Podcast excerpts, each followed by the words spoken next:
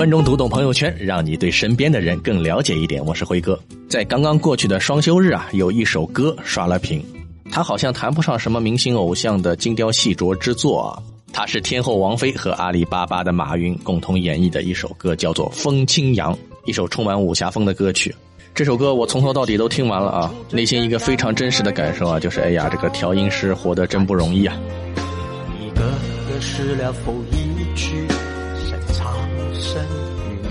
你可以看到，在朋友圈里转发这首歌的人很有意思，也分为了2类。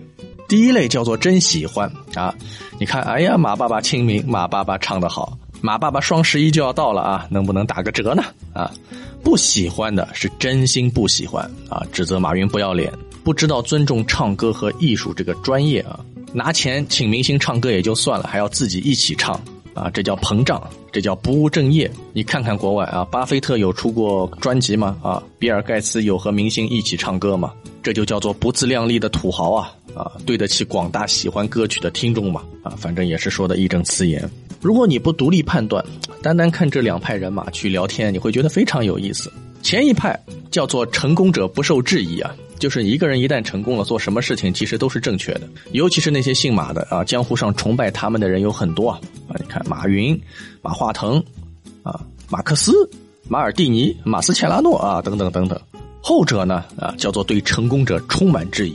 你成功了，你闷声大发财不行嘛？你非要不停地晒自己的成功，然后你的成功别人又无法复制啊！大家看了心里不气嘛，所以就有了这么有意思的2派人。我们不是说要读懂朋友圈吗？你可以看到这2类人非常有意思的差异。无条件为马云和王菲唱这首歌叫好的，你会发现这类的人往往宽容又可爱。但是这些人呢，有时候因为过于宽容与可爱啊，他们在说话的时候可能会忽视别人的感受。那些指责马云不务正业和不尊重专业的，你会发现这类的人往往严肃又谨慎，有时候呢啊，他们会显得有些苛刻，而且不好玩。跟这2种人交往其实特别有意思，对待前者你有时候要提醒他们认真一点啊，对后者你得有时候要告诉他们你可以轻松一点。你要问我怎么看，哎呦，其实我特别想站在一个公平公正的立场上啊。那怎么说呢？说说我自己内心真实的想法吧。我内心认为马云做这件事情谈不上不尊重专业。什么叫不尊重专业？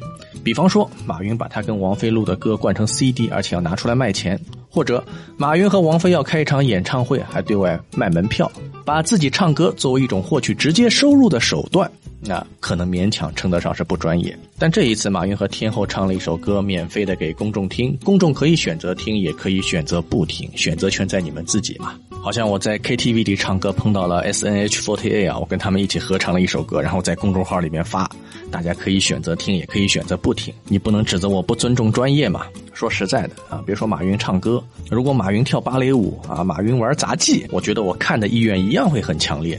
第二个呢，是对现在的很多中国企业家来说，展示自己这件事情依然是非常重要的。不管是比尔盖茨还是巴菲特，每个人都可以知道他们的喜好、他们的特长、他们的家庭生活。但是在国内，企业家往往对这一点讳莫如深。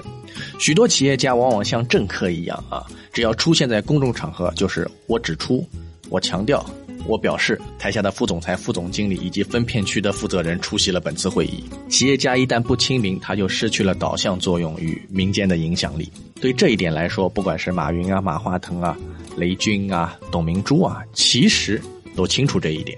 你也很难因此说他们是不务正业。打造自己的风格，用自己的风格影响公众，本身就是一种正业。每个人都知道阿里巴巴的侠义与江湖气，马云的这首歌无非是这种文化的一种延伸罢了。第3点呢，容我说句实话吧，马云和王菲唱歌看起来搭配是有点奇怪啊，但是仔细想一想，我们之所以赚钱，除了满足日常的生活需求之外，不就是为了实现一些小时候看起来遥不可及又有一些荒谬的梦想吗？你可以不喜欢它，但似乎也没有必要太严苛。好，这就是今天的5分钟读懂朋友圈，我是辉哥。你也可以添加微信公众号辉哥叔叔啊，看看我有时候绞尽脑汁的推送吧。我们下次有空接着聊。